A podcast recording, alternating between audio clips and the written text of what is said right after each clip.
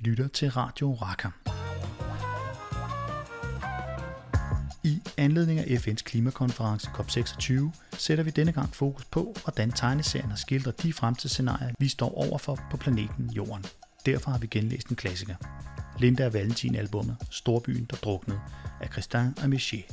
Det indeholder stærke billeder af fremtiden, med et oversvømmet New York, tilgroede skyskraber, afbrændte skove og mennesker og dyr på flugt. Jeg hedder Frederik Storm, og med mig har jeg to agenter i tid og rum, Thomas Thorhauke og Mathias Vivl. Sidstnævnt er med på en forbindelse fra London, og det er nemlig mere klimavenligt end at få ham fløjet ind. Vi giver en vurdering af albummet, ser på tiden det blev skabt i, og hvilket billede af fremtiden det tegner. Holder det stadig? Derudover anbefaler vi også til sidst en række tegneserier, som også behandler temaerne natur, miljø og klima. Men allerførst til det, som det handler om i dag. Storbyen, der druknede. Thomas Thorhauke, hvad er det ved det her album, der fascinerer dig? Ja, altså der må man jo måske starte med at sige, at øh, man er hårdt ramt af, at det her det var noget, man læste i den alder i sit liv, hvor at billeder havde en særlig kraft på en. Jeg læste det her i 80'erne, og det gjorde et udslettet indtryk på mig. Det er et tidligt Linda Valentin-album, der har, som du sagde, de meget, meget stærke billeder af, af øh, jordens undergang, men i 1986, altså det vil sige, albumet er tegnet 1968, men jeg tror, jeg læste omtrent på det tidspunkt, hvor at fremtidsscenariebogen foregår, og det gjorde jo kæmpe indtryk, fordi det er jo en mm, virtuos, monumental katastrofe. Mathias, hvilket indtryk gjorde albumet på dig?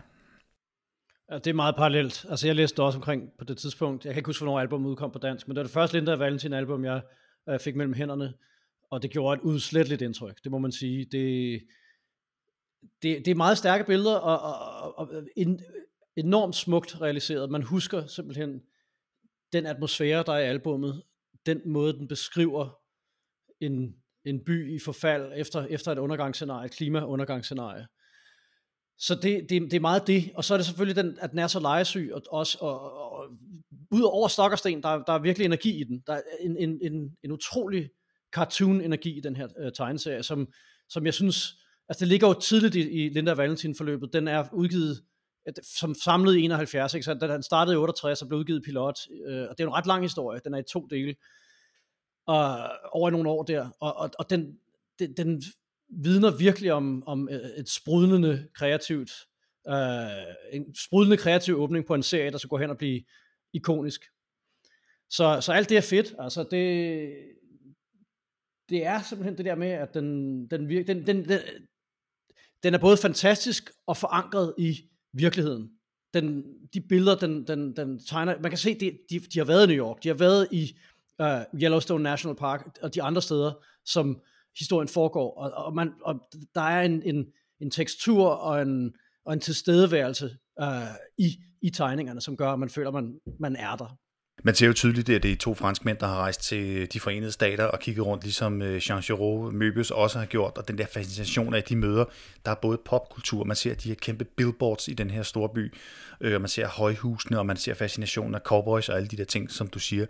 Øh, og på en eller anden måde, så er den jo også et sådan samsurium af popkultur og den tid, der er. Altså jeg synes tydeligt, man ser 1968, så selv det 1986, som den foregår i serien, den ser man tydeligt gennem sådan et par nærmest John Lennon-agtige briller. Øh, meget, meget hippie-agtige forestillinger om, at man stadigvæk i 1986 går rundt med, med langt hår og pandebånd og sidder og spiller fløjte med sine hippie-venner. Øh, og, og har de værdier, det er. Ja, ja. det er det.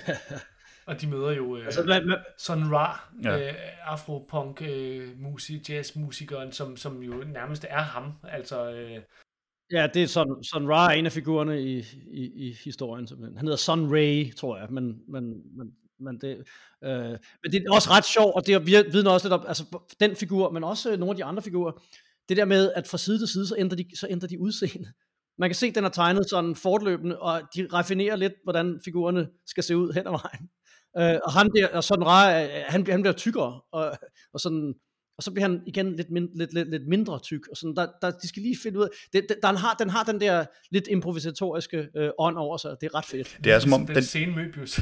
ja, det er også som om, at, at, at den, den, øh, den er ved at, de er ved at finde deres form på en eller anden måde, at ja. det er sådan meget afprøvende, som du siger, ja. at han ændrer også karakter, han bliver lige pludselig sådan helteagtig, løber rundt og skyder med pistol, han mister sin hat, og ja. sådan nogle forskellige Måske skulle man starte med altså et, et ultrakort øh, resume for, for, for, for lytterne, altså øh, grundlæggende er ideen helt, helt, helt kort, at øh, en brintbombe springer på Nordpolen, øh, som får øh, isen til at smelte, havene til at stige, forsager kæmpe økokaos. Og, og så er der en skurk, der hedder Zombul fra Galaxity, øh, som øh, ser sit snit til at... Øh, det er så den fremtid, Linda Valentin kommer fra. De arbejder for sådan et intra tid- og rumsagentur langt ud i fremtiden. Og Zombul er sådan en, en, en, en overløber, der, der, vil, der vil pådrage sig magten i, i det, det system. Og Zombula er sådan en, en despot fra fremtiden, der, der øh, ser sit snit til at udnytte økokatastrofen til altså at erobre verdensherredømmet, faktisk meget sådan i bedste James Bond-stil. Øh, og det skal øh, Linda og Valentin så forhindre, og det, det, det foregår så i USA jo, kan man sige, og så i 1986, og det er ligesom det. Mm. Og det er sjovt, du lige netop ja. nævner James Bond. Den har jo meget det der agentagtige bare i sådan en rumsætning, men der er mange af de der ting, som jeg sagde før, det der samsurium, den har jo også de der, sådan, hvis man kender Ken Adams, der lavede set-designet til James Bond, mange af de der rumbaser og de der ting, den har det der sådan skæve vinkler, store flader, øh, den der rumlige virkning, som man også kender fra sådan en arkitekt som Oscar Niemeyer, de er også i Brasilia på et tidspunkt i den her.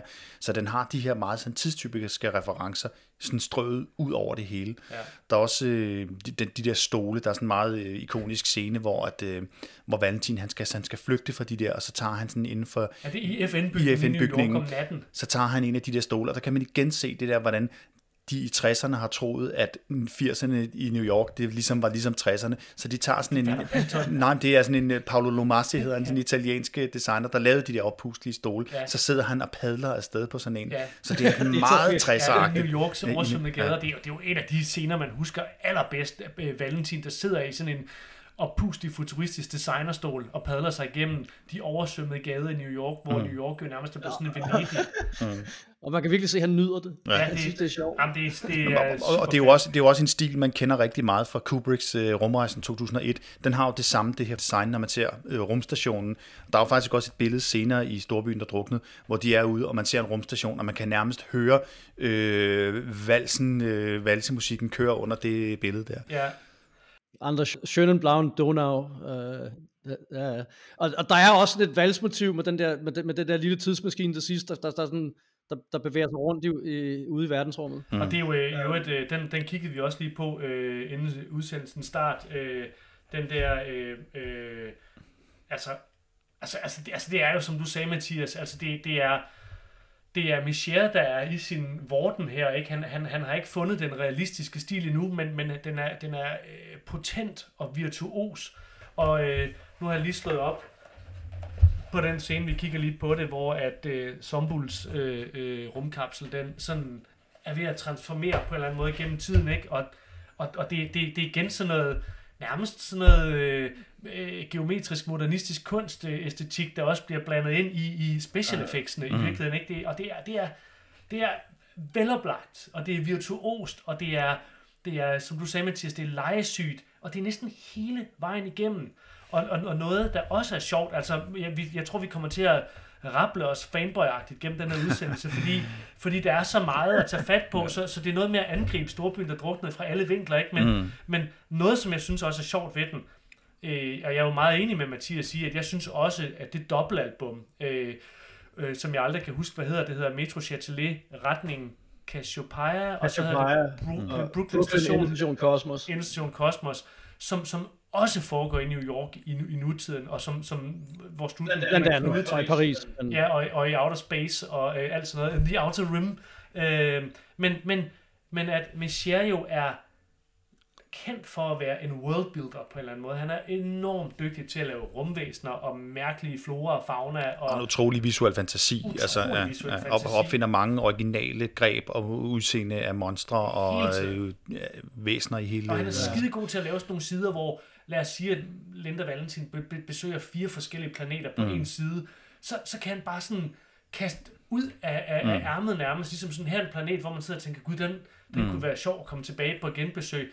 Og alligevel er det så slående, at hans skildring af et nutidigt, realistisk øh, New York, og i dobbeltalbummet i øvrigt også Paris, Altså, jeg har aldrig haft så meget lyst til at være i New York og i Paris, som i de der tegneserier. Og det er, altså, stemningen er jo helt uovertruffen. Helt altså, ufatteligt. Det... Altså, det er, jo, det er jo ufatteligt. Altså, New mm. York fremstår jo som en eksotisk, orientalistisk fantasi, selvom den ligner. Ja.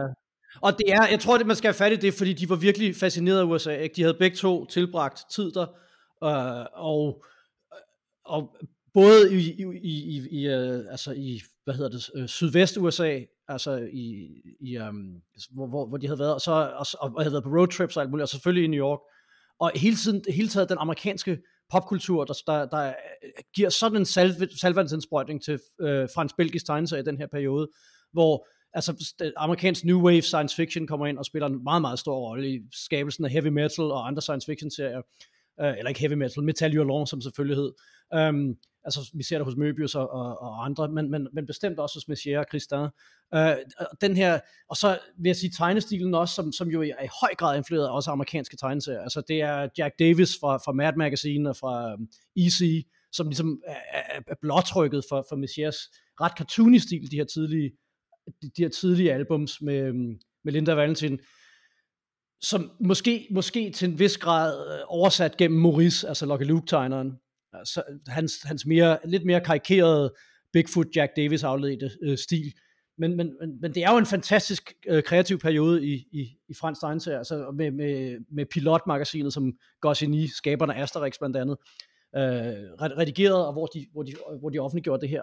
Man, man har bare den der, man har den der fornemmelse af, der hele tiden også er, der, man kan, man kan mærke, at, at det udspringer af, af en, en, en, en masse indflydelser, som, som ligger i luften på det tidspunkt, og hvor, hvor de ligesom også udveksler øh, idéer og, og designs og alt muligt med andre omkring dem, altså andre skabere.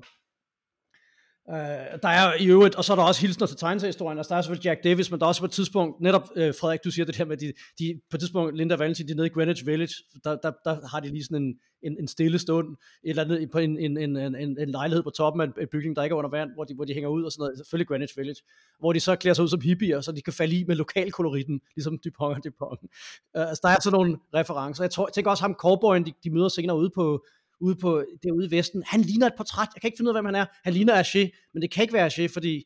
Det er Hergé som, øh, som, yngre, som Blueberry så, nærmest, men, men, men, Ja, altså det er klart, at, at selvfølgelig Blueberry, altså øh, en klar reference, der, der var jo også, altså de kendte hinanden godt, Giraud og, og Messier og sådan noget, men, øh, men han, ligner, han, han ligner en eller anden, ham der, den der cowboy, de møder ude, som, som stadigvæk holder, holder øh, rytmen i gang på sin ranch og sådan noget, som hjælper dem, som er sådan en sympatisk figur. Jeg ved ikke, hvem han er, men, men jeg, jeg er sikker på, at der er, der, der er en eller anden øh, reference der. Jeg synes, det er ret interessant det her at se, at den, den udkom jo i pilot i, øh, som episoder, øh, og den måde, de har opbygget siderne på, det er meget det der med, hvis man tager en side, så kan man nærmest dele dem over på midten, Øh, Øh, den er meget sådan skematisk, den kører nærmest en fire dæk af de her øh, striber, øh, og, det, og undervejs i den her, så, så ser man flere gange, at han bryder med det. Øh, hvis man tager de to halvdele, så er der nogle gange, så kommer der et stort billede, øh, og jeg synes, at han med stor effekt, også især det der, når der er sådan en, en hvor, hvor naturen virkelig går amok, men hvor han virkelig bryder de der rammer, hvor man virkelig kan se, at de, de sprænger formen, ikke bare med alle de der input, de har, men også sådan fortællemæssigt. Øh, og der synes jeg især også det der med, at han øh, bruger skift i, i billedvinkler, zoom ind og zoom ud, og en helt utrolig variation i, i, i sin fortællegreb, som jeg synes ligger meget, ud over meget andet, jeg, øh, jeg har læst på, fra den tid af. Jeg synes også, det er sjovt det der med, at vi, vi snakker om, at det er mere cartoony, end man mm. husker serien. Øh, og samtidig, altså hvis man begynder at kigge efter, øh, altså som du sagde, Mathias, det er jo også det er sådan Jack Davis igennem en Maurice linse, ikke? men hvor Jack Davis han var meget stram i virkeligheden, så, så er det her en lille smule mere løst, men i virkeligheden er det jo ikke løst. Altså det er jo super stramt. Der er tegninger af bygninger og robotter, hvor øh, alle linealer i skuffen er blevet brugt, og, og, og det er, der er nøje afstand øh, mellem baggrund og forgrund, sådan så billedet står helt klart. Ikke? Men, men, men af en eller anden grund lykkedes det Michier at overbevise sig om, at det her det er et jazzy, lejende, øh, cartoony album, der, der, hvor, hvor, hvor at energien i stregen den hele tiden vibrerer. Øh, altså hvis man lige skulle pege på åbningen af albummet, som jeg jo synes er mesterlig, øh, så starter den med et øh, opslag, hvor at øh, Linda Valentin, de til synligheden ligger i en, i en lille lykkelig junglelund, en sådan paradisisk have, og spiller øh, skak på en, en, en sådan en R2-D2-computer, og så ringer telefonen, og så viser det sig, at, at, at, at de sidder i sådan en form for landspeeder, for nu at bruge en Star Wars-reference, hvor, hvor der bare ligesom er bygget en lille have ovenpå, så de sidder slet ikke i en have, de sidder faktisk i et lille, en lille form for rumskib. Der er en have, og så tager de hen til deres boss og bliver briefet om, at øh, der er sprunget en brintbombe i 1986, og det er helt forfærdeligt, og nu skal øh, Valentin, agent Valentin, sendes tilbage og, øh, og finde Sambul. Og finde Sambul. Men så allerede de to næste sider, det er den fantastiske skildring af Valentin, der er ankommet øh, i New York i 1986, og det viser sig, at han er ankommet ind i mausen på Frihedsgudinden. Og han, han kravler ud, han ved ikke rigtig, hvor han er, og, og pludselig er han simpelthen i faklen, øh, på udg- udkigspunktet i faklen i Frihedsgudindens hånd. Og, og i samme øjeblik, han er der, kommer der en kæmpe bølge, der smadrer øh, hele Frihedsgudinden, og Frihedsgudinden går i stykker. Og, og man ser hovedet og Valentin sådan synke dybt ned i havet. Valentin kommer så op igen og bliver fisket op på sådan en båd med sådan nogle Mad Max-agtige piratslyngler. Og så ser man så et, et, et kæmpe vy af Manhattan. Og det er jo sjovt med den scene, den minder utrolig meget om Planet of the Apes, der kom for samme år, hvor man også havde den der undergangsbillede, hvad, hvor vi hen, vi er på en strand, og lige pludselig dukker frihedsgået ind op. Og jeg tænker lidt på, om, om han, de kan have nået at se den film, fordi den var vist fra tidligt 68 øh, februar, og den der udkom først øh, senere. Så det må det være noget, tegnet lidt senere, tror jeg. Ja. jeg. Jeg tror, han begyndte at skrive den i 68. Ja. ja. Men, men, men det sjove er også, at i, i Æbernes planet er det ikoniske skud jo naturligvis øh, hånden med fakten, der stikker op af sandet, der, der får astronauten til at forstå, at han, han har været på jorden hele vejen igennem. Men det her er jo i vand, og det er foran Manhattan, og der er ufattelig gang både i vinden, men der er også gang i bølgerne, i strømmen i havet. Der, der er en ekstrem energi, og som du også sagde, Frederik, der er også en vekslen af billedrammer. Øh, bitte små billeder, kæmpe store billeder. Altså, det, det, det er ligesom om, der bliver spillet hårdt ud. Øh, først med en komisk lille åbning, med en gimmick, og så, og så en, en, en øh, altså... Og en infodump, så der et infodump, altså der, ja. hvor de får forklaret deres mission. Ja, der er et infodump, som er hurtigt overstået. Så får vi overture, eller hvad, så får vi en introduktionen, ikke? Altså jo, til, til jo, Manhattan. Jo, og der tænkte jeg faktisk også på, at uh, selvom man selvfølgelig godt kan se den ældre tegnesat, det er sådan set meget moderne. Nu har jeg set den helt del uh, film og tv-serier i coronaen, hvor, hvor det virkelig er bemærket, at, at utrolig meget fiktion altså simpelthen går i gang med det samme. Der er ikke særlig meget øh, exposure. Altså det er med det samme inden for de første tre minutter, vi skal vide, hvad der foregår, hvad er det, der er problemet, hvad, er, hvad går konflikten ud på. Men, men at, at, at den øh, så skifter øh, til det her, jeg vil, jeg vil næsten kalde det episke opslag. Ikke? Det er mm. nærmest et episk opslag med den der bølge og øh, frihedsgudinden, der simpelthen går i stykker af, af ramt af en kæmpe bølge. Altså det er jo, det er jo fabelagtigt. Og, og, og fra det øjeblik ser serien sig jo ikke tilbage over skulderen. Den, den, den holder jo nej, det tempo hele vejen igennem til slut. det bare derud af, altså. Og det er jo, det er jo nærmest... Den sekvens, der kommer efter. Altså, den ja. sekvens, der så følger. Jamen altså, lad os gøre ligesom i Supersnakker og nærmest ja. blade igennem, ikke? Fordi i, i det næste opslag, altså som er det tredje opslag, der er det de der billeder af motorbåden, der sejler igennem New Yorks gader med, øh, hvad hedder det, slyngplanter og lianer, der, der, der flamingoer, der, flamingoer, der flyver væk. Flamingoer, der flyver væk, og, og, og igen, øh, som Frederik også snakkede om, altså der er øh, referencer til Macy's, der er øh, Coca-Cola-reklameskilte, der er sådan noget, der ligner autentiske amerikanske minisupermarkeder, der så er ødelagt øh, af naturkatastrofen og plyndret og forladt. Altså, der, der er så meget detalje, og der er så meget stemning. Og samtidig med, at der er den der stemning, er der jo også action. Øh, med det samme bliver Valentin violet ind i den her bande af, af ja, det er jo nærmest en slags, jeg kaldte det en Mad Max-pirater, ikke? Altså, Hvor lederen her, han ligner Allan fra uh, Tintin. ja, det gør han. Man kan, som han var tegnet af Jack Davis. Og, og, og der er så der en, en anden af dem, som er, som er helt klart på syre, eller sådan noget. Ja. Han går rundt med et maskingevær og har sådan nogle bobler omkring hovedet. Der er også en af dem, der har sådan en Malteser-kors, ligesom Hells Angels altid havde på det tidspunkt, sådan noget, ligesom Easy Rider eller sådan noget. Øh, og Valentin han stikker så af fra den. Øh, og det er så der, hvor vi har det næste opslag, Frederik, hvor at, øh, man jo ser øh, øh, Manhattans tage, hvor at øh, Valentin han løber først over sådan en, en, en bastet primitiv bro, der går i stykker, fordi at ham der syrehovedet, han tager geværet og skider det stykker, og Frederik, hvad er det der er særligt ved den tegning? Lad os lige få den. Den gjorde, det, jeg, jeg sidder faktisk og prøver, jamen det, det er ikke andet, det, det, var, det er nok den, jeg husker mest, den er meget ikonisk, det var meget, jeg, jeg tror, jeg, jeg, jeg har en rendring om, jeg nærmest læste den her, da jeg gik i børnehave, ja. øh, der lå det der superserien, som, øh, hvor nu kom, ja, der blev udtrykt, trykt i først, og det gjorde et kæmpe indtryk øh, af den der verden, som man kendte, altså man havde jo set billeder af New York, og lige pludselig var de helt bare smadret, og øh, det var så voldsomt at se. Og, og farverne på de her sider, det, det blev måske også noget, man, man kunne tage en selvstændig Ja, pointe. helt sikkert. Jeg Altså, det, det, det, det- farverne, det er jo, det er jo sådan nogle, er det er jo psykedeliske farver. Altså det er, det, det, der er fuld skrald på de røde og de gule og de orange, og samtidig med de blå, og der er komplementære ko- kontraster med orange og blå over for hinanden, lilla og gul. Altså det er sådan, inden for farvespektret, hvis man kigger på en farvecirkel, det er de største rød og grøn. Der er nogle røde mursten med nogle grønne slyngplanter opad. Det er de mest voldsomme farvevirkninger, du kan opnå. Øh, det, det sker på den her side, så det, det, det var en eksplosion. Så er der de der billeder, der er helt blå. Der er billedrammer, der er diagonale, og no, eller der er vertikale, og nogle, der er brede og sådan noget. Der, er bare fuld knald på den side. Øh, og, og, og, det, de der pop-referencer, der er nede i bunden, der er sådan en Pepsi-skilt, hvor der ikke står Pepsi, men der står pop på, med i orange og lilla og sådan noget. Det er sådan, det, det er sådan syret, øh, og hvor de skævvrider Men- det her amerikanske univers. Men samtidig med det syret, er det også naturalistisk. Altså, det, og det er det, der er så fantastisk, fordi den, altså, det, det her første album, men faktisk begge album, det der med, de er hele tiden bevidste om, hvad for en tid det er på dagen. Altså, sollyset, det der aftensollys, der kommer ind i den her sekvens, hvor han flygter hen over tagene, øh, og, og man kan se, det falder, hvor mørket begynder at falde på. Øh, allerede på tiden før kan man se, at solen er ved at gå ned, den er stor og rød på horisonten, og man ser båden i, i, i silhuet, og så kommer den her flugtsekvens, hvor han bliver skudt ned på den der bro og svinger sig ind igennem hen over tagene og sådan noget, den der, øh, hvor man kan se, det er ved at blive mørkt, og så bliver det nat, øh, i, i, i, i den følgende sekvens, ikke? Og der er faktisk Um, det sidste billede på den side, som faktisk viser det, du snakker om, Mathias, hvor at vi har et, øh, et frøperspektiv, hvor vi ser øh, Valentin nedefra, øh, der kigger op mod toppen af en, af en bygning, hvor Valentin er farvet blå, altså han er henligger i mørke, men bygningen, den, ja. Den fader fra sådan en brunrød Til til, Empire State Building. ja, til, Øh, til, til, til, ja. til, til gullig, og, og, og hvor man kan se, at solen, den, solens sidste stråler rammer Empire State Buildings top, ja, ja. men nede i bunden af New York, der er mørket indtruffet. Og så er der bare nat på de Og næste så da han, da han for endelig når op af alle trapperne, helt op til toppen, for han gerne vil se sig ud, så er det blevet mørkt. Mm. Ja.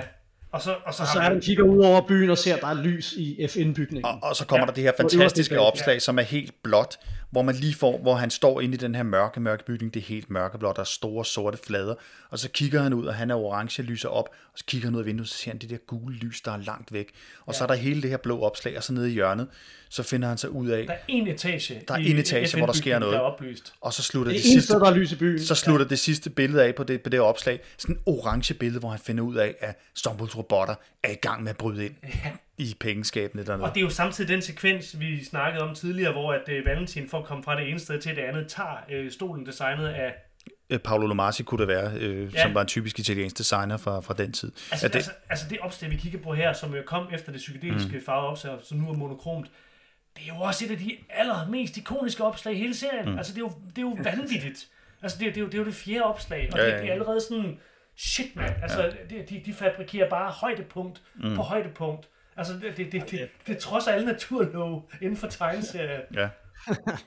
Og så er der kommet op på, på, på øh, øverste etage i FN-bygningen, eller op højt op der i hvert fald, og ser de der robotter, og som er sådan nogle orange, det er som om de har væske inde i sig, og så har de sådan et exoskelet, med, som de, hvor de ser ud igennem sådan en, en, en, en skærm, som de kan skyde blå stråler ud af. Og jeg tror, de her robotter, de, er, er, de, for mig ligner de Chemo, som er en, en, øh, en, en DC-skurk, altså sådan en, en robot, der, der er sådan, grund, grundlæggende sådan en plastik, plastikfigur med, med, med, med dødsbringende kemikalier inde i sig, som var en, en fjende for The Metal Man. Og han, han er tegnet meget ligesom dem her, øh, og som kan så sådan skyde kemiske kemisk væske ud af sin mund. Og det, altså det er fra 60'erne, begyndelsen af 60'erne, det er Kanik og Ross Andrew og sådan noget. Øh, men, men jeg tror lidt, der er igen noget popkulturel øh, hvad, forbindelse her til noget andet, til noget amerikansk. Øh, de er virkelig meget, man, man husker de der robotter. Meget, de er skide Jeg ved ikke, om det kommer fra Kimo, men, men det, det er i hvert fald sådan et eller andet. Frederik, du havde en anden øh, de, association. de, ja, de, de, de, minder jo, de, de minder jo på den ene måde om de der robotter, jeg kan ikke huske, om de hedder Gord, eller hvad de hedder fra The Daily Earth Stood Still, som er en af de der klassiske science fiction Ja, film. ja. Øh, de ligner sådan noget, eller også så ligner de på en eller anden måde, det er også i farvesætningen, så minder de om noget fra Blake og Mortimer, Ja. tænker. Så Ja. den har både de der sådan lidt tilbage, Ja. øh, men, men, men også Jeg i sin tror- samtid. ja. Øh, og så går de jo rundt Det- i den her FN-bygning, som er bygget af en af de sådan, største, største, modernistiske arkitekter, øh, Le Corbusier, Ja. øh, at man trækker det her science fiction ind i det her sådan øh, modernistiske Ja, univers. det er også en James Bond Clash der, det er totalt James Bond. De ligner også Dr. Nose, øh, de der robotter, helt Ja. klodset med det, store det er mest hænder. nogle klodsede robotter, der ikke løber. De kan ikke gå hurtigt, de er ikke adrette og agile. De, de er sådan nogle klumpede mm. robotter, der er uhyggelige, fordi de er langsomme. Men, men så har de også det, som Mathias han siger, det er som om, de har det her magma lava noget inden i sig. Ja, ja. Han har den der utrolige sådan, uh, taktilitet og sådan blik for teksturer, og uh, det ses også på samme side, hvor man ser de her uh, slyngplanter. Det, der så sker der, det er så, at uh, Valentin uh, ser de her robotter, der er i gang med at transportere et eller andet, og så går han ud af bygningen og sejler videre på sin uh, plastikstol, som så bliver skudt i stykker, som går i stykker som badebold, og så er han igen... Allan, Allan skyder den. Allan, Allan fra Tintin skyder den. Og så er han igen reunited med de der hippie-pirater. Og øh, så får vi jo allerede en af de der scener, vi har snakket om, altså en hippie-scene fra øh, øh, Plaza Hotel, hvor at... Øh... Det er så igen morgen, du ser, der kommer morgengryde ind, ja. og, mm. og fuglene flyver, og lyset kommer ind igen. Ikke? Altså, der er en total bevidsthed om, om ja. døgnets rytme. Altså, ja. det er fantastisk. Altså, og de er oppe ved Central Park, som er, ved, er helt overbevokset. Det er oppe der ved hjørnet af Central Park, Fifth Avenue, hvor Plaza Hotel mm. ligger. Altså, de, man ved også, at de har været der. Men det, det er så sanset, og det var det også, jeg prøvede at sige, det med de der robotter før, at man kan, man kan jo føle, hvordan de er, man ja. kan føle, hvordan det er der. Og det der, som du sagde, man kan føle, hvordan det er at være i New York, eller du fik lyst til at være i det Paris, som, som det foregår. Ja. Øh, og så kommer de jo ind i den der scene, hvor man ser skurken, finder, tror man først, Sun Ra, Sun Ray, som er jo inspireret af den amerikanske musiker Sun Ra. Så sidder de der, hele hans band, kunne man nærmest kalde sig. De ligner nærmest sådan Miles Davis set op på øh, ja. Bitches Brew-pladen, sådan lidt hippie-agtig. De på gulvet ja, spiller tværfløjte. Og... Man må ikke forstyrre ham, når han spiller. det er meget vigtigt.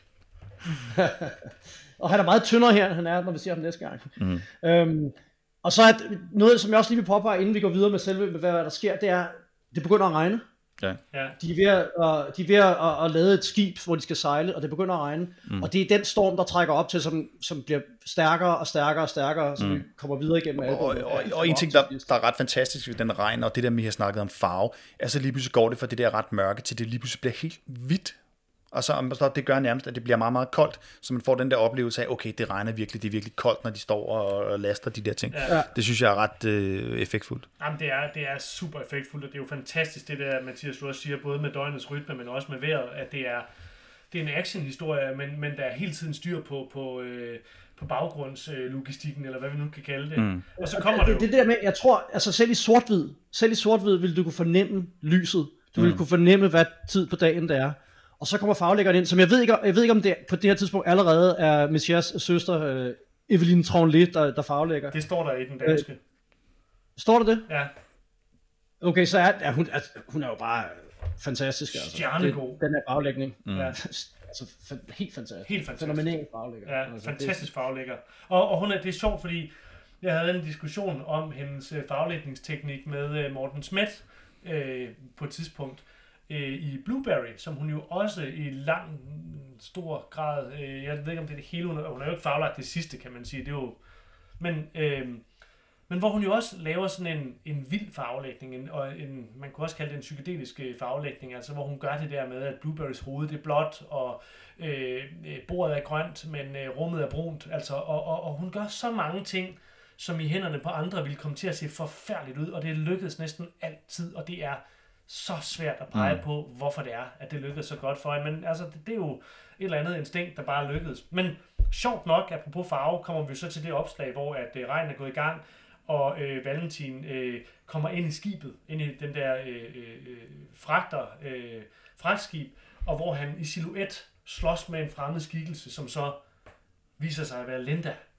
som også er kommet. Ja, og så kommer kaster ham til gulvet ved et judo-kast. Ja, og så kommer der det der backdrop igen, som du kalder det, Mathias. Altså, så kommer der en exposition, hvor at øh, de så, øh, som vi også talte om lige før, kommer op i den der lejlighed, hvor de lige tager sig en, øh, en puster, og så fortæller hun i sådan nogle runde bobler, hvordan det er gået til, at hun er landet der, hvor hun er nu. Og det er også noget med at sejle gummibåd på vand og øh, farlige ting og sådan noget. Men hun er så taget til Brasilia, altså ja. til, til, til hovedstaden i Brasilien, og hvor, hvor en masse, hvor vi så kan forstå i det her infodom, der nu kommer, at en masse af, af, af verdens førende videnskabsfolk er samlet til, i, i sådan et samråd, og det, det har været ret heldigt. Jeg kan ikke huske, om de, om de er samlet før, at, at undergangen kom, altså det der eksplosion, der ødelagde det hele, eller om de er samlet som reaktion på det men de er der, så det er på en eller anden måde et vigtigt centrum for, for, for menneskelig viden øh, der i Brasilien. Ja. Og så, så siger hun, så, så lånte jeg min ven præsidentens private fly, og så ja. ser man sådan en, en sekvens, hvor man ser, hvad der rent faktisk skete, og hun flyver væk med et stort smil på læberne, mens de står og skyder efter hende. Ja.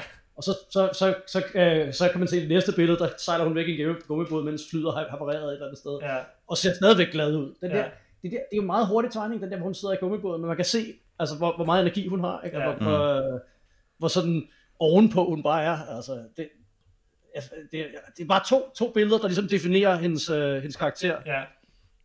Og så kan man så sige, at når, når, når, når det er lidt uklart, hvad der foregår, så er en af grundene er også, at på to af de der ekspositionsbilleder, der er øh, teksten placeret på meget, meget mørk, først brun farvelægning, og dernæst meget, meget mørk blå farvelægning. Altså det er faktisk den kedeligste del af teksten, der er placeret på den mest øh, læsbart vanskelige måde. Det, jeg ved ikke, det, Jeg tænker, det må være en teknisk fejl, at Ja, det må have været ja. vist på en anden måde, der er for meget farve på, eller noget. det kan ikke have været meningen. Det. Der er også et hip til øh, kønsrolledebatten her på den side. Det var, Frederik, det havde Ja. du også... Øh, Ja, hvor hun kommer ind med en bakke og, og skal servicere ham. Øh, ja, det virker hun, over. bringer, hun bringer et, øh, et måltid ind i nogle dåser, hun har åbnet, så, så, så, så, så har hun to sterillys, Mm. øh, mens han sidder i stolen. Og jeg tror, altså, det er jo også noget, de har engageret sig i, det der med, kø, med, med, med kønsdebatten på det tidspunkt, som selvfølgelig var. Øh, Vi ser også at have sådan en kvindelig hovedperson, hvor, som er så hvor, hvor Linda jo er en, øh, altså et, et billede på den moderne kvinde, og, sådan, Mm. mm. øh, og, og altid lidt skarpere end, end, end Valentin, som kan være ret dum nogle gange. Mm. Ja, altså, altså faktisk, hvis man skal være helt øh, nede i detaljen, så anslår de det på side 1 ved, at øh, Lindas allerførste replik, det er skakmat, Valentin. Hun har simpelthen slået ham i skak. Og så, og så, og så prøver han sådan at snyde og sige, jeg skal lige tage telefonen. Øh, øh, men, men, men, men man får simpelthen at vide med det samme, at det er hende, der er den kloge, og ham, der er den, øh, den, den ikke bare lidt bløde, men en lille smule også lidt dumme. Ikke? Altså, han, han er både blød og dum. Han er lidt sådan en øh, tøffelhelt, der... Øh, og det blev jo værre i det der dobbeltalbum, vi snakker om, ikke? hvor at, øh, Ja, ja, der er det rigtig sjovt. der er det helt forfærdeligt. Han træffer så mange forkerte beslutninger, dårlige beslutninger. Han går i seng med de forkerte kvinder, og øh, han Og hun er ude et andet sted i universet og ordner klare ærterne, som svæver gennem forskellige sådan nogle store paladser. Og alt. Ja, ja og, og mens hun klarer ærterne, så er hun i telepatisk kontakt med ham, hvor hun sådan skiller ham ud for alt det lort, han render og laver. Altså hun, hun skal også holde styr på børnehaven Valentin. Så, så det, er, det er meget sådan moderne, det der med, at det, det, er, det er kvinden, der er den slagkraftige. Det skete før 2021, Ja. kan vi så sige til vores yngre lyttere.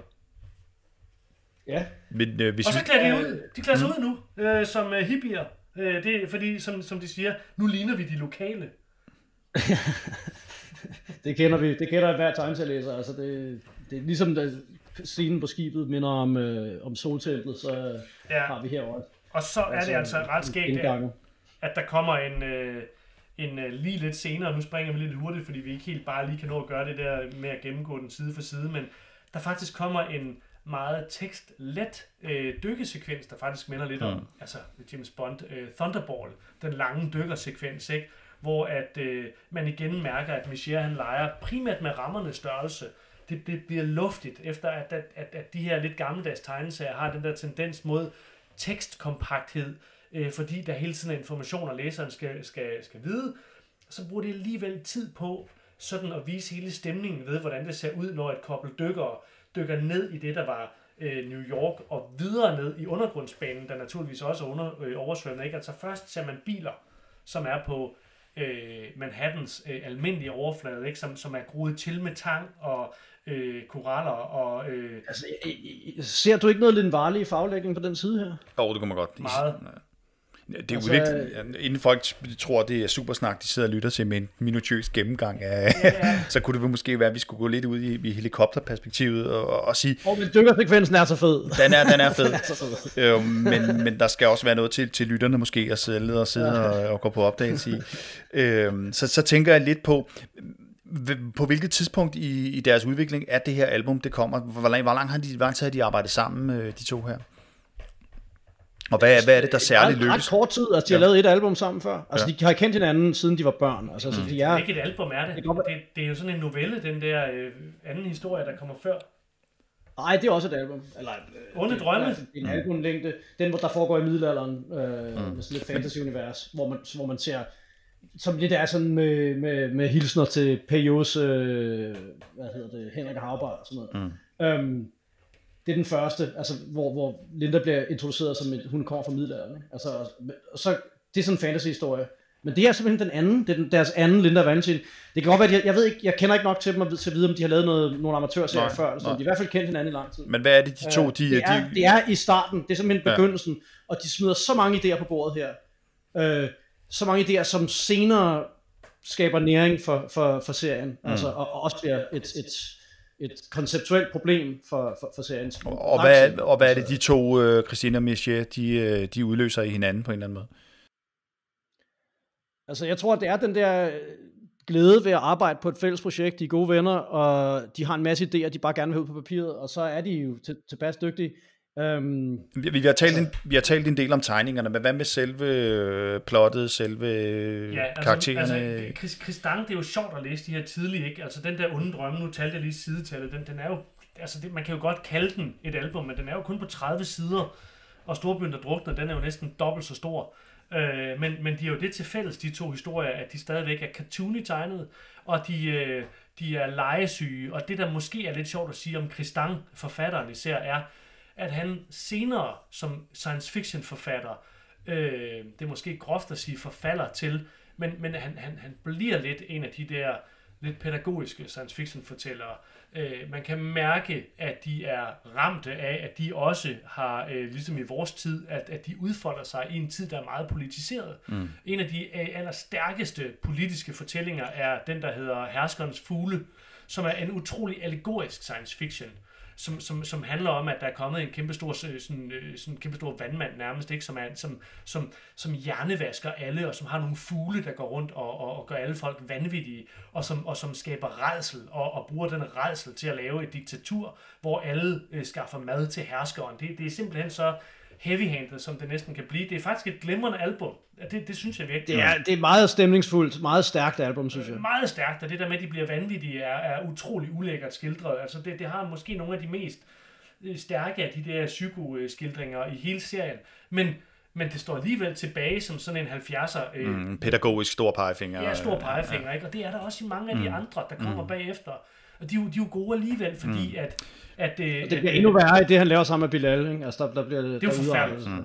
Det var helt forfærdeligt. Altså, han laver også, ja, ja. altså, jeg vil sige, den, altså, jagt, jagtselskabet, eller jagten, mm. øh, kan noget, ikke? Altså, der, han, han, han er jo meget historisk interesseret også, Christian, og, og, og sætter sig ind i den historiske baggrund mm. for de historier, han fortæller og sådan noget. Det, jeg synes, noget af det, han laver med, med Bilal er ret godt, men der er også noget af det, der, der hvor det virkelig udarter sig. Mm. Netop men, i det, du siger, men, det men hvor, er det, de, hvor, er de henne, hvor er de henne i Storbyen, der drukner? Hvor er de henne i deres uh, udvikling der? Det er helt tidligt. Det er helt tidligt, det, ja, men, men hvor, det er hvad, hvad, er det, de har, hvad er det, de har på spil på det tidspunkt? Hvad er det, de sætter i gang i der? Jamen altså, altså jeg, synes jo, jeg synes jo især, at det, det, det, det, de på en eller anden måde opdager, det er, at selvom at den foregår i i et genkendeligt New York, så, så opdager de, at de kan, de kan udforske verdener. Øh, på en helt anden måde end, end, end alle mulige andre mm. øh, tegnere og tegner forfatter Marker par kan. Altså, der er en kraft i det her, også i den, der hedder Onde Drømme, den første der, ikke?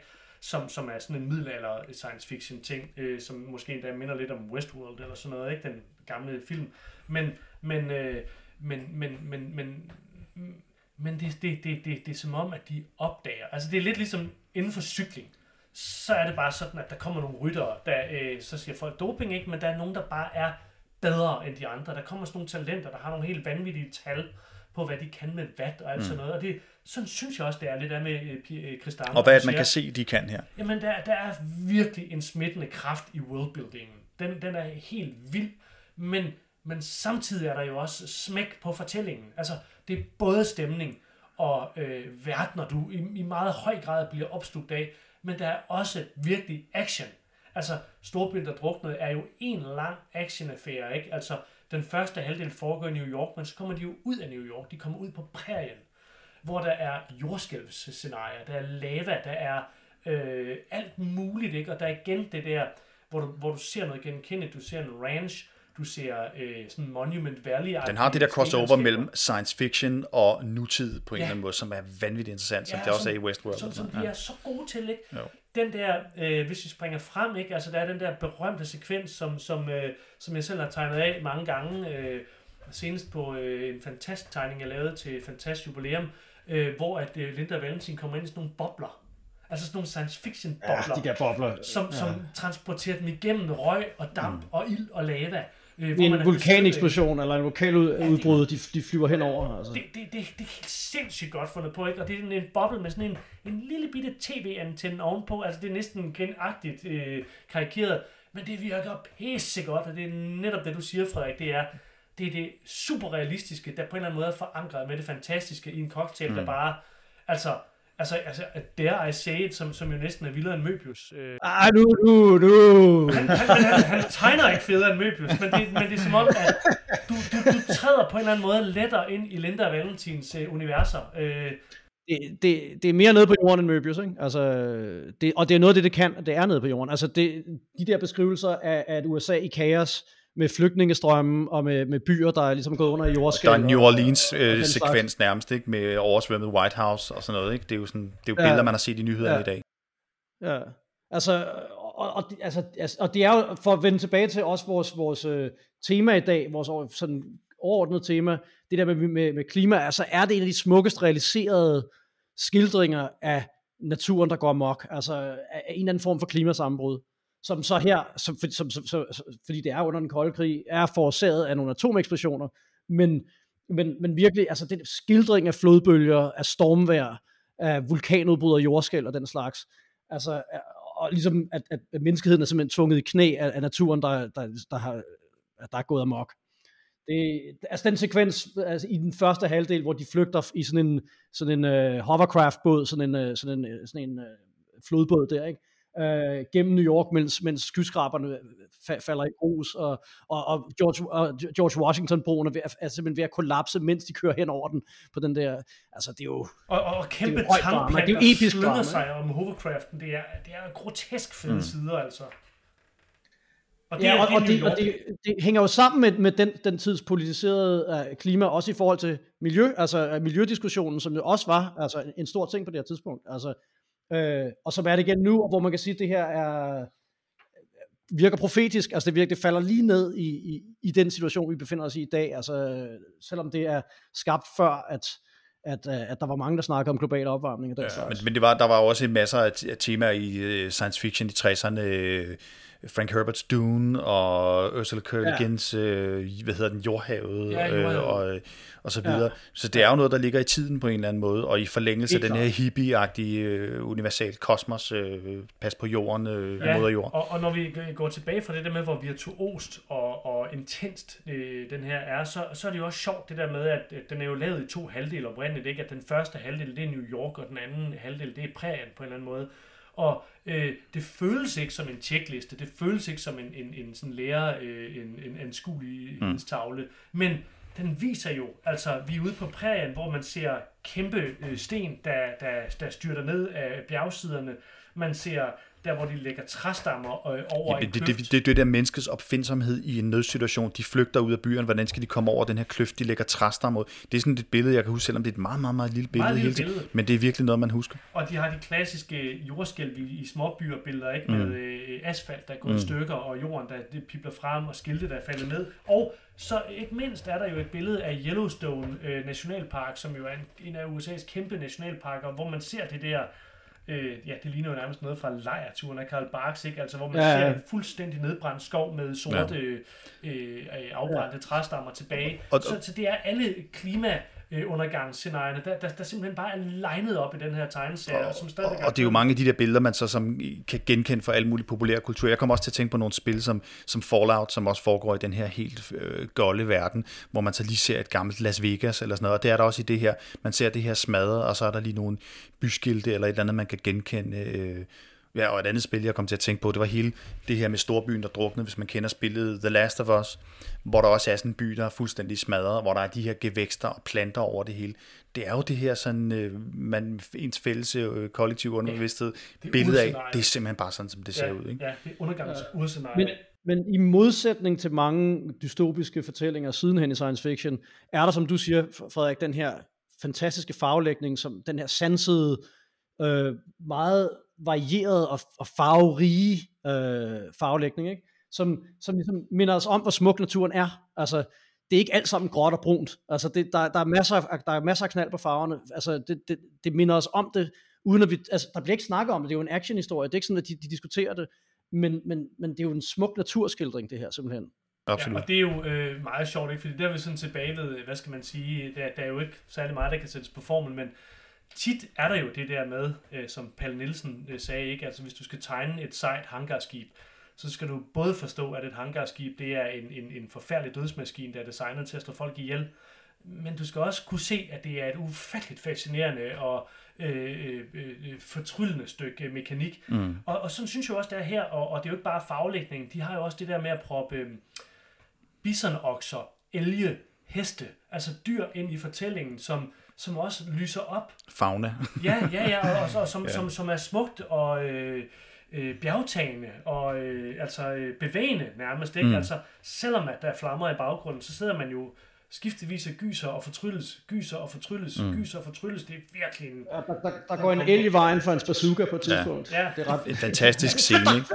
En fantastisk scene, ikke? Altså faglægningen kunne godt ligne Blueberry med blå himmel og, og ørkenjord, og så står der den her mand i en blå dragt med en grøn bazooka, der er ved at ramme en brun el. Altså, det er sådan, Ja, det er og, så, og, og, og det Valentin prøver at skyde, det er jo en af de der, jeg ved ikke hvad det hedder, de der flyvemaskiner, der findes i virkeligheden, hvor at vingen den kan dreje sig mm. øh, 90 grader, og så bliver propellerne... VTOL-fly. Ja, nemlig. Og det, Vertical take-off and landing. Ja. Og de ser bare pissegodt ud, altså ja. selvom at de også sådan ser vintage ud, ikke? Men det, det, det er sådan nogle gode valg, øh, mm. der, der er truffet med rekvisitterne, eller hvad ja. man nu skal kalde det. Det her, det er, det, det, den udkom i over to omgange i pilot og blev samlet i et album, og det var som sagt, hvis man kalder noget, man kunne kalde det deres andet album sammen.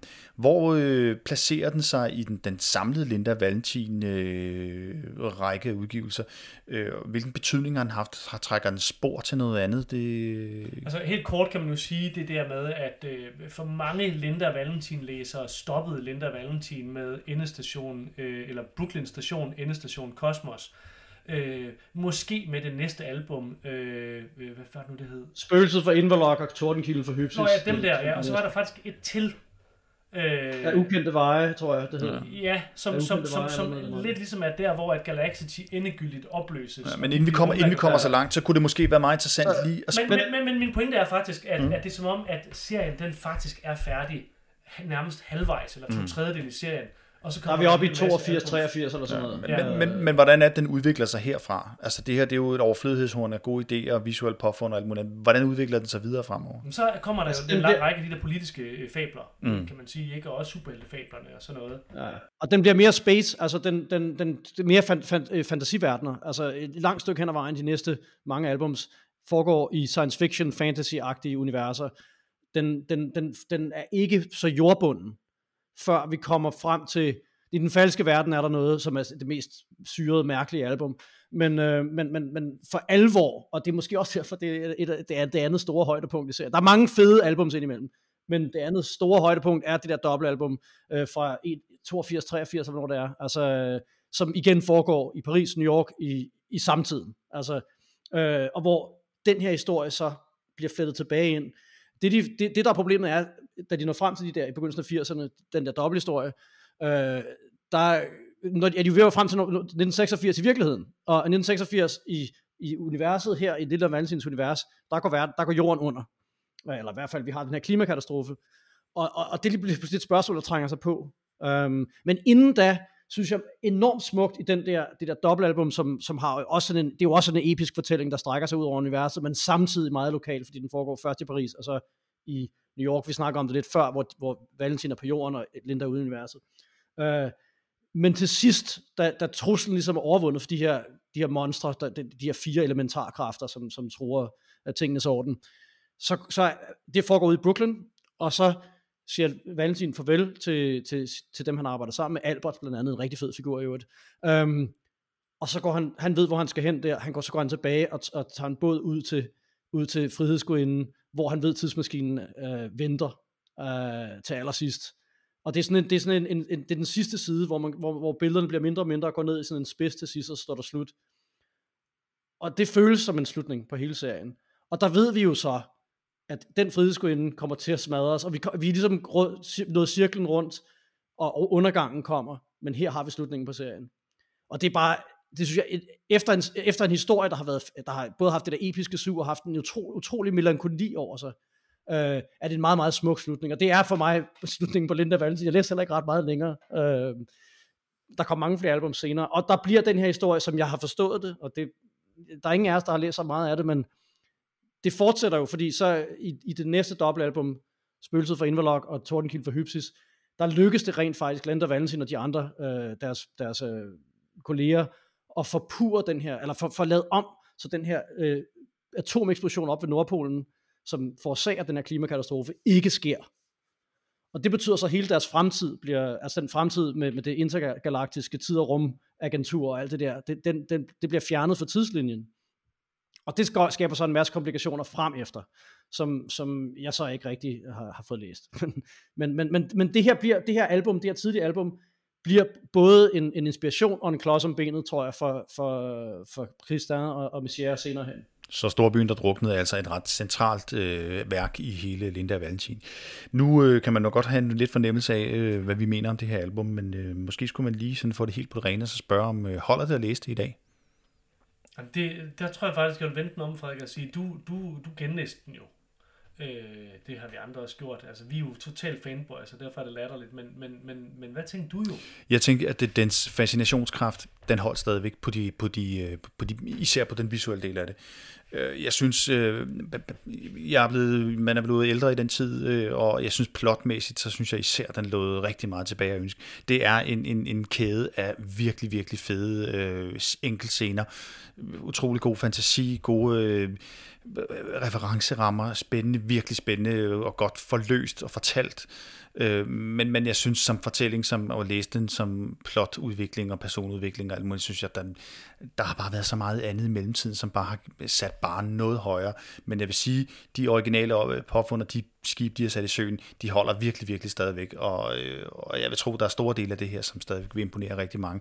Og jeg tror, man som ny tegneserie tegner øh, eller læser, også vi virkelig kunne få rigtig meget ud af, af selve fortælleteknikken i det her, hvordan de enkelte scener er forløst. Vi har allerede gennemgået nogle af de mest ikoniske. Øh, så jeg synes, der er store dele af den, der stadigvæk holder.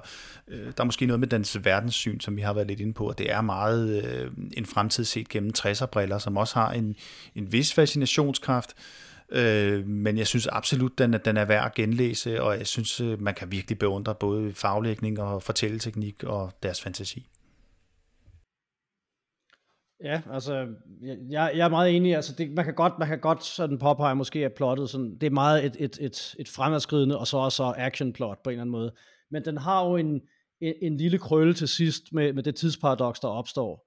Altså, så helt ubevidst har Christian ikke været om, om strukturen. Øh, der Valentin og ham, der Jerry Lewis øh, afledte videnskabsmænd, der har opfundet alle de her bobler og tids, øh, alt muligt, og, og, og, og faktisk er ved at opfinde, opfinde tidsmaskinen.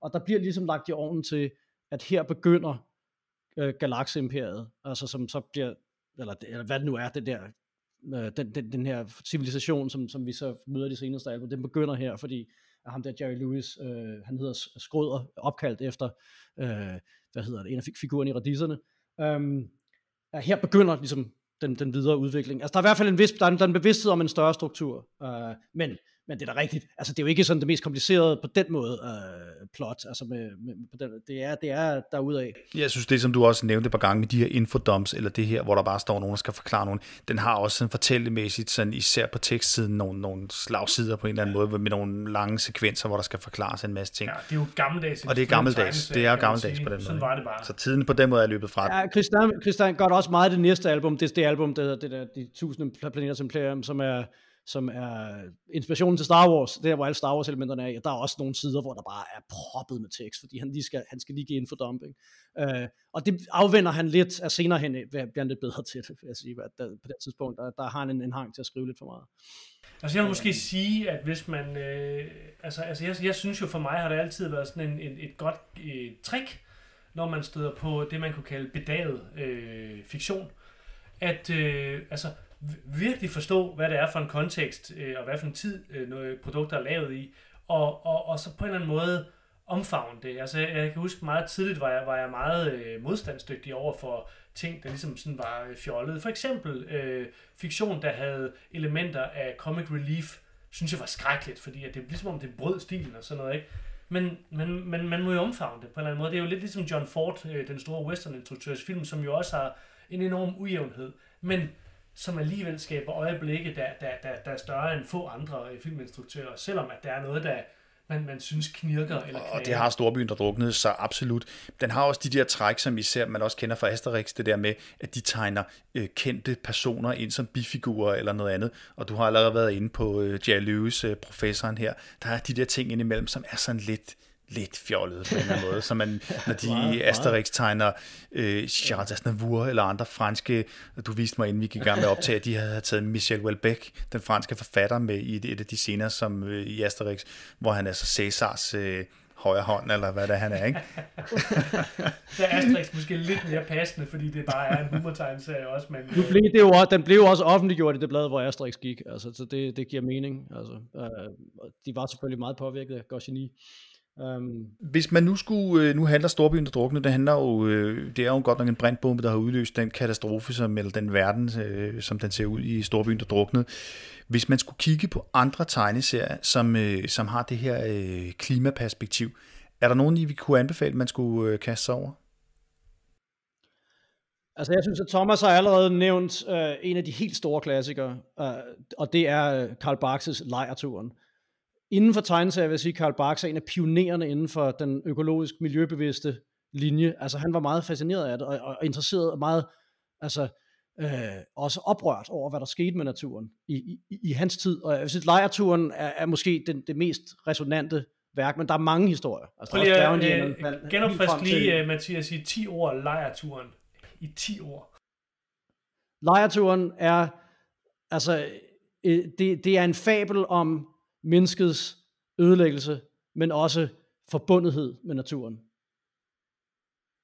Det, der sker, er, at Anders og ungerne, de tager på lejertur i en nationalpark i USA, og så er der så nogle andre folk i den nationalpark, som øh, blandt andet en, en, en, en ret skurkagtig person, som ikke følger reglerne, og derfor ender med at sætte ild til hele skoven.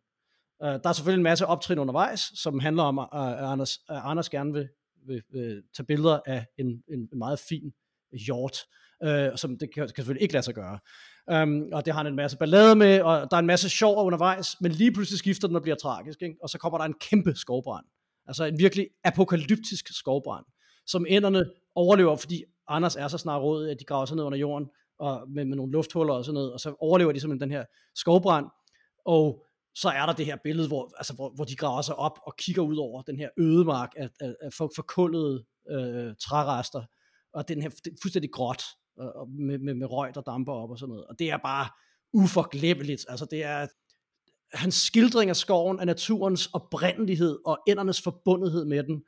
Altså i, i hele både altså der den blev ødelagt, men også tidligere. Altså, og han, han putter bregner ind diskret, sådan for, for, for at minde os om, at de har eksisteret i millioner år og sådan noget. Ikke? Uh, og så er det så, det, det, det sluttede selvfølgelig med, at, at, at skurken bliver afsløret, og enderne får lov til at, at holde, holde ferie i, i, i den del af skoven, der ikke er blevet ødelagt, og Anders får frataget sit kamera, for det skal bruges som bevismateriale, fordi ungerne selvfølgelig har brugt det til at filme ham der manden, som ellers ville være gået fri.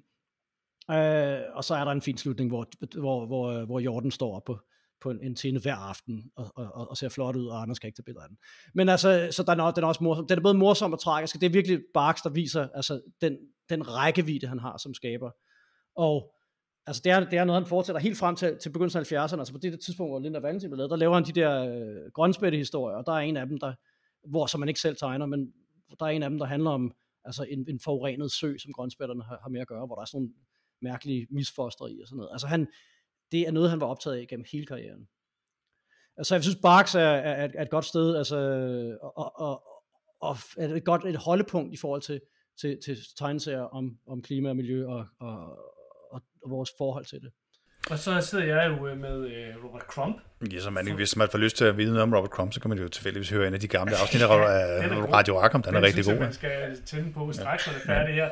Men, vi, går, vi øh, går ind for genbrug her på Radio Arkham. Ja. Det er jo klima- og miljøvenlig øh, udsendelse. Ja, og øh, altså lige inden vi kommer til Crumb, synes jeg måske, det er sjovt, at, at, at nu, nu, nu bliver det så nævnt den amerikaner igen, ikke? Men, men det har jo også nok noget at gøre med, at USA, som jo er det nye kontinent øh, i et vestligt perspektiv, har jo den her naturromantik, øh, The Frontier, øh, som, som på en eller anden måde også er knyttet ind i øh, Øh, øh, miljøbevidstheden, altså at der er en naturbevidsthed i miljøbevidstheden. Og man skal jo huske, at de 70'erne, 60'erne, der kaldte vi det jo ikke klima, der kaldte vi det enten økologi eller miljø.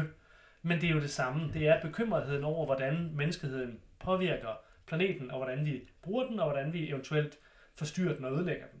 Men Crumb han lavede en meget, meget berømt øh, side. Det er faktisk bare en side, men det er en tegneserie, som hedder Short History of America, som vidt jeg husker, som, som er, øh, man forestiller sig et kamera, der er sat op et sted i USA før der kom mennesker. Og taget en timelapse. En timelapse. Det er en timelapse, ikke? hvor man ser, øh, hvordan der først kommer nybyggere, der begynder at kultivere naturen, og så begynder der at komme øh, folk til, og så begynder der at opstå øh, bylandskaber, og så begynder der at opstå moderne bylandskaber, og så kommer der snigende... Der kommer den her- telefonledninger og Ja, alt det er muligt andet. signatur, det der med ledninger i luften, ikke? Øh, kabler og alt sådan noget. Så senere lavede han en form for fortsættelse, hvor han tilføjede tre rammer til.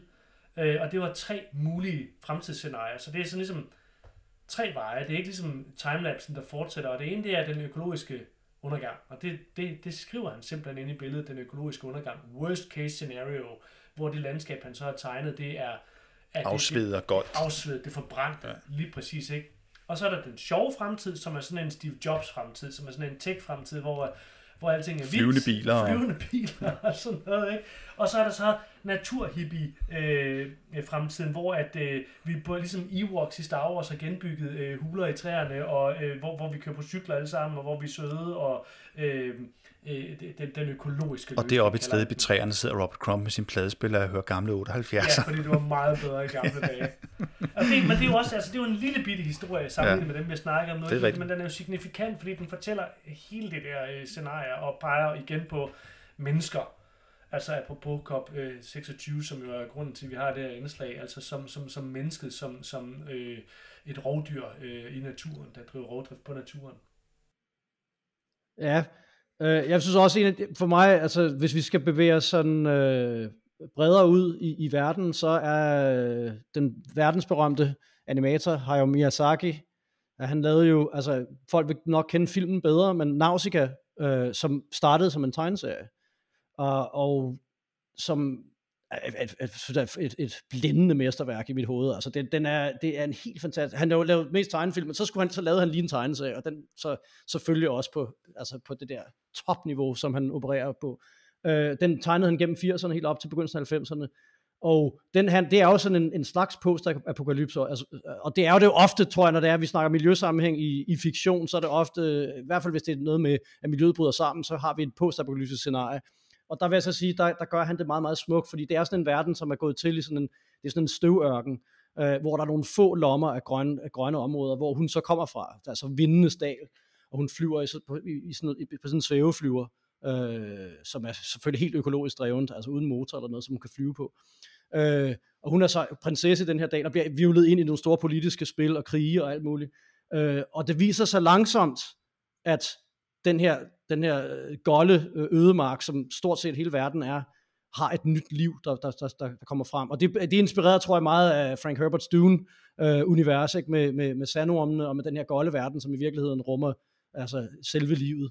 Um, og der er sådan nogle store omu, sådan insektmonstre, som hun, som hun får kontakt til. Og- og det, altså det er sådan en, måske sådan øh, i, i sidste ende lidt optimistisk syn på, hvordan, hvordan øh, naturen ændrer sig, og hvordan, hvordan det alt, alt sammen foregår i en cyklus. Øh, og i jo en fuldstændig forrygende øh, fortæl, episk fortælling. Og meget, meget, altså med ham, der er den jo også meget menneskelig, og har nogle, nogle karakterer, man, man virkelig knytter sig til. Altså, det er måske et meget godt tidspunkt at slutte på en Men øh, man kunne positiv spørge note. dig, Frederik. øh, fordi der, der er jo et, et, et, et andet ikonisk øjeblik i øh, den europæiske tegneseriehistorie, som øh, du lige nævnte. Du skal hjælpe mig lidt på vej her. Hint er man. Nå ja, jamen man kan jo ikke øh, lave en podcast om øh, undergangsscenarier og klimaudlæggelser, uden at nævne øh, Jeremiahs øh, Jeremiah. åbningssiden, den, der ligesom indleder Ermans øh, serie om, øh, om figuren af samme navn. Der har man jo den her side, inden man overhovedet går i gang med at læse historien, der har man den her side, der viser raceuroligheder, krig, mennesket, der kæmper mod hinanden, og så at verden ligesom går under. Det er også en af de mest ikoniske øh, tegneserieskildringer af øh, jordens undergang. Det er måske Ja, en det er lidt... én side. En Det er ligesom enkelt Trump. side, og, og den er både været ude i, i farver og sort-hvid. Jeg synes klart, den sort-hvid, den er den mest effektfulde på en eller anden måde. Ja. Øh, måske en lidt sort måde at slutte en podcast på. Nej, men jeg synes også lige, vi skal, altså nu ved jeg heller ikke, om det er helt sort, men altså hvis, hvis man skal over i en anden genre og noget nyt, øh, og noget, der ligesom forholder sig til den problematik, der bliver skildret, eller der bliver, der bliver øh, behandlet øh, på COP26 og i det hele taget i disse år, så har øh, tegneseriedokumentaristen Philippe Squarzoni, han er så fransk, øh, og arbejder i, i sådan en realistisk tegnestil. Han, han lavede faktisk en tegneserie for små 10 år siden, der hedder Saison Brune på fransk, altså en brune øh, årstid, men på, også findes på engelsk, hedder Climate Changed, og, og som er en stor mobbedreng, hvor han ligesom gennemgår øh, klima, altså hele historien omkring øh, klimaforandringer, altså vores, vores, vores opdagelse og, og beskrivelse af klimaforandringer, hvordan, hvordan øh, det internationale klimaagentur fungerer, og, og, og hvad, hvad problematikkerne er, og hvor han snakker med forskellige specialister. Um, og, lyder det ikke lidt kedeligt? Altså, det, det er, lidt, det, jamen, det er faktisk ikke så kedeligt, som det lyder. Altså, jeg synes faktisk, at, at det er ret velformidlet. Altså, han er jo lidt i, i traditionen også for, eller fra Joe Sacco, men, men, men, men, men lidt stivere, lidt mere fotografiske streger, lidt mere som, som øh, Fabrice Neu, så den store selvbiografiske tegner. Det er meget ham, han, han, han lægger sig efter. Øh, og han er ret god til at formidle det her, og få noget personligt ind i det. Jeg synes, øh, jeg synes den er, det er en meget god introduktion faktisk til nogle af de her øh, ret komplicerede problemer, som, kan være sværere at forholde på. Altså, på den måde fungerer tegneserien eminent som formidling af sådan noget. Det er jo selvfølgelig ikke en, en page-turner, men, men, men den er ikke så kedelig, som den ser ud til. Det er ikke Mad Max. Det er det ikke, men det lyder til, at der er masser af indgang til at gå ind i øh, klimadebatten via tegneserier. Og så kan vi jo her fra Radio Rackham anbefale, at man øh, ikke køber nye tegneserier, men måske læser nogle af de gamle, som allerede er udgivet, så man sparer lidt på træerne og ikke får fældet flere træer. Og øh, så kan man jo også altid kaste over vores arkiv med en masse gode andre afsnit af Radio Rackham. Tak fordi I lyttede med. Tak for i aften.